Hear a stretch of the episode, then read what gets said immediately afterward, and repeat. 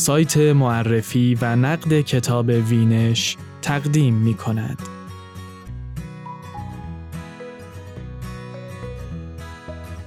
آرمان و خیال رد پای دهه شست در آثار جعفر مدرس صادقی. نوشته امین صبحانی. با صدای سجاد سجودی.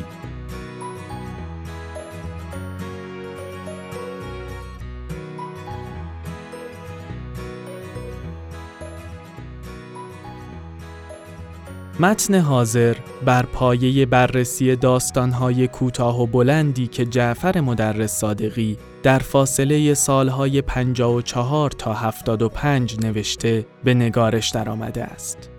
از این میان داستان بلند نمایش و مجموعه داستان بچه ها بازی نمی کنند به دلیل عدم دسترسی نویسنده مورد بررسی قرار نگرفتند. در این یادداشت به طور مشخص رابطه بین مدرس صادقی و انقلابیگری از خلال این داستانها بررسی می شود.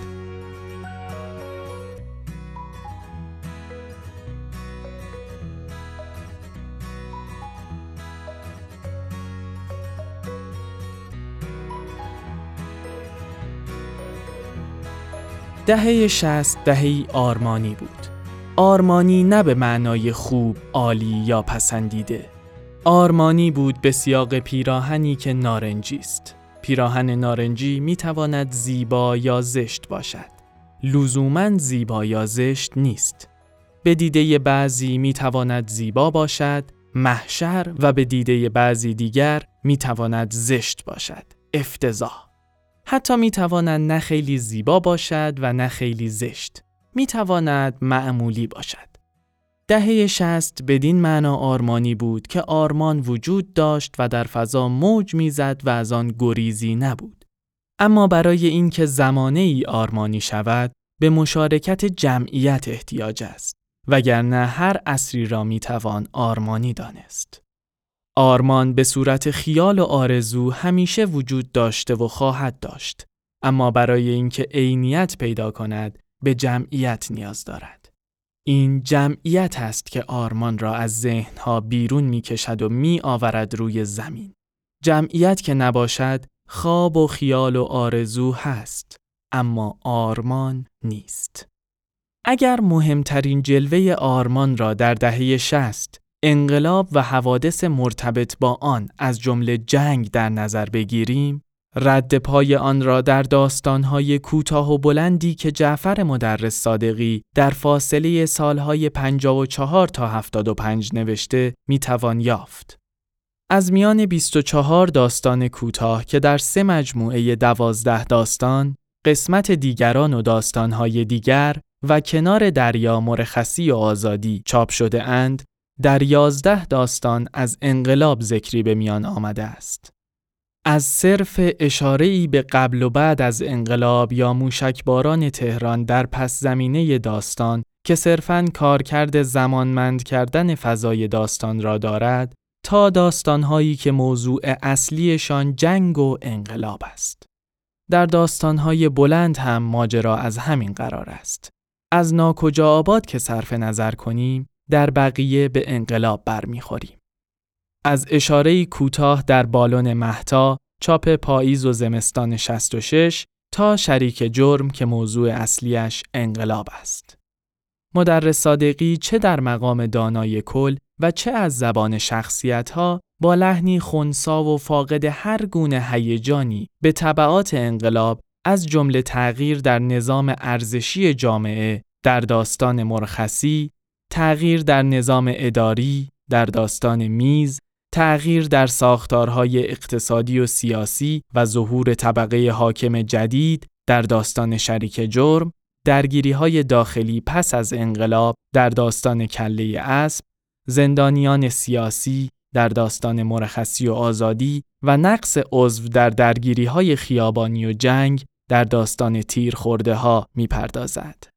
طبعاتی که همگی منفی است و هیچ سویه مثبتی در آنها یافت نمی شود. دو سال بعد از انقلاب قرار شد همه کارمندهای غیر رسمی یا رسمی شوند یا باز خرید. به خورشیدی پست ناظر چاپ را دادند و به ارسلان پیش خدمت. همه یک خوردند. ارسلان یک عمر سر به چاپخانه خورده بود و توی کار چاپ بزرگ شده بود. از داستان میز. اما به مرور و با گذشت زمان مدرس صادقی تغییر لحن می دهد و لحنی تهاجمی را به کار می گیرد. اولین نشانه از این تغییر لحن در داستان کوتاه مرخصی چاپ تیر 67 ظاهر می شود.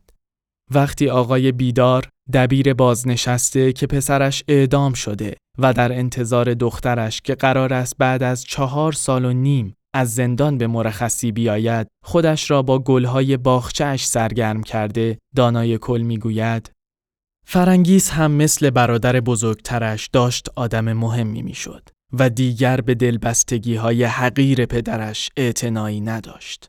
روزی ده بار شاید هم بیشتر از توی حیات میگذشتند. اما حتی نگاهی به باخچه ها، به درخت ها، به گل هایی که آقای بیدار پای آنها زحمت کشیده بود نمیانداختند.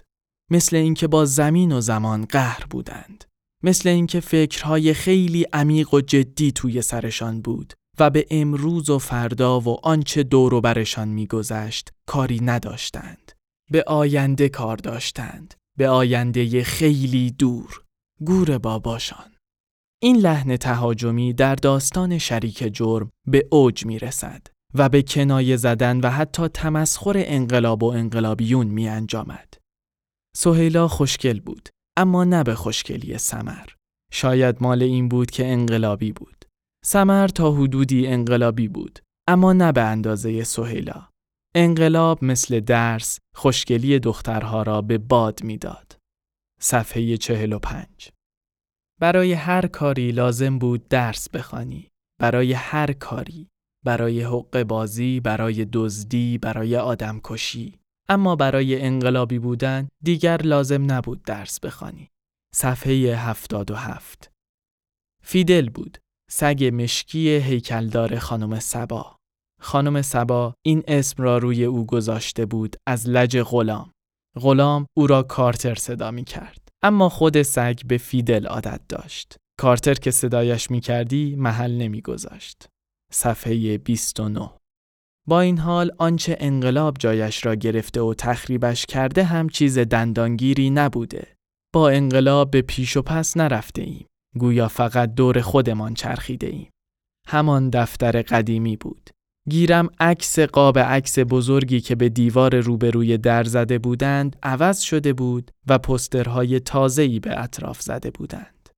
گاوخونی صفحه شست مدرس صادقی اما در اینجا متوقف نمیماند.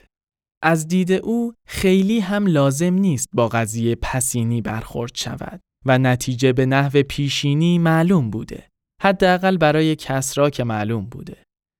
پشت همین در بود که با هم نقشه های آینده را میچیدند. نقشه یک جامعه خیالی بدون تبعیض. مدینه فاضله همه عکس هایی که به دیوار اتاق سهیلا بود کس را از همان روز اول می‌دانست. مثل روز برای او روشن بود که هیچ نقشه ای نمی گیرد. شریک جرم صفحه 108 به این سیاق مخالفت مدرس صادقی و شخصیتهایش با انقلاب یا آرمان مخالفتی وجودی است. اگر به تمثیل ابتدای نوشته بازگردیم مخالفت مدرس صادقی با نارنجی نه به خاطر این است که رنگ دیگری را میپسندد یا اینکه نارنجی را نه برای پیراهن که برای شلوار ترجیح می دهد و نه حتی از این باب است که نارنجی ذهنش با نارنجی واقع متفاوت عذاب درآمده است. او در کل به هیچ رنگی امیدوار نیست. اما چرا؟ آیا مدرس صادقی پاسخی به این سوال داده است؟ جواب من مثبت است و از مجموعه آثار این دورش می توان استنباط کرد که مشکل از جمعیت است. دلیل اینکه شخصیت های داستان های مدرس صادقی با آرمان مشکل دارند این است که با جمعیت مشکل دارند.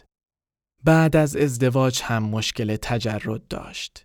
این تجرد مال خیلی وقت پیش بود. سفر کسرا صفحه 131 از روزی که کفشهای خودش را گم کرد احساس جمعیت نکرد. سفر کسرا صفحه 132 آرمان برای آنکه آرمان بشود به جمعیت احتیاج دارد و همین جمعیت کار را خراب می کند. انقلاب حالا یک چیز عام و همگانی بود. انقلاب برای کسرا یک چیز کاملا شخصی و درونی بود که حتی نمی‌خواست انقلابی های دیگر را توش سهیم کند. چطور ممکن بود بدون انقلاب زندگی کرد؟ شریک جرم صفحه 78 بدین ترتیب آرمان صورت فاسد شده خیالات و آرزوهای فردی است که توسط جمعیت به فساد کشیده شده است. همانطور که انقلاب کسرا فاسد شد. شاید به همین دلیل است که شخصیت های مدرس صادقی خیال را به آرمان ترجیح می دهند. همانطور که جهان که به تازگی عضو گروه های پارتیزانی کرد شده و کسرا را دوست دارد وقتی در مقابل پیشنهاد کسرا که با هم به تهران فرار کنند از کسرا می خواهد به آنها بپیوندد به همین نتیجه می رسد. تو بیا با من بریم. تهران چیه؟ الان وقت تهران نیست. تو از صلح و آزادی خوشت نمیاد؟ چرا چرا خیلی خوشم میاد. پس بیا با هم بریم پیش بچه ها. اونجا ما به خاطر همین چیزا مبارزه می‌کنیم. من به درد تشکیلات نمی‌خورم. بدون تشکیلات نمیشه مبارزه کرد. مبارزه با چی؟ با زور؟ تشکیلاتی که خودش زور میگه چطور با زور مبارزه می‌کنه؟ من با زور مبارزه می‌کنم. زیر بار زور نمیرم. این خودش مبارزه نیست؟ این که مبارزه نیست خیال بافیه خودپسندیه. یه چیزی هست ولی مبارزه نیست. خب نباشه. من اصراری ندارم مبارزه کنم. کله اسب صفحات 218 تا 221 بدین سان خواب و رویا می شود پناهگاه. جایی امن که می توان واقعیت را بی مزاحمت جمعیت تغییر داد و اصلاح کرد. به همین دلیل است که کس را زیاد خواب می بیند و راوی داستان گاوخونی خوابهایش را یادداشت می کند تا فراموش نشوند. وقتی از شرایط واقع راضی نبود و نخواست در آرمان یا همان خیال جمعی هم سهیم شد، خواب مهم می شود.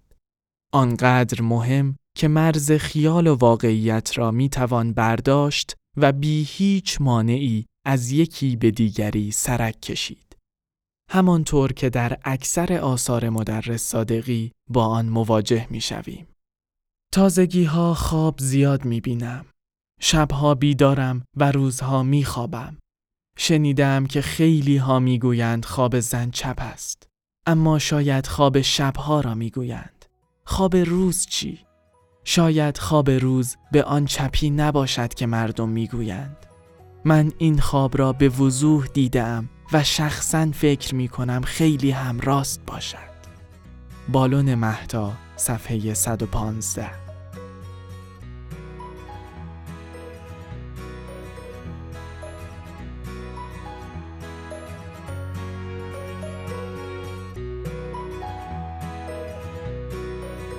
آرمان و خیال رد پای دهه شست در آثار جعفر مدرس صادقی. نوشته امین صبحانی. با صدای سجاد سجودی.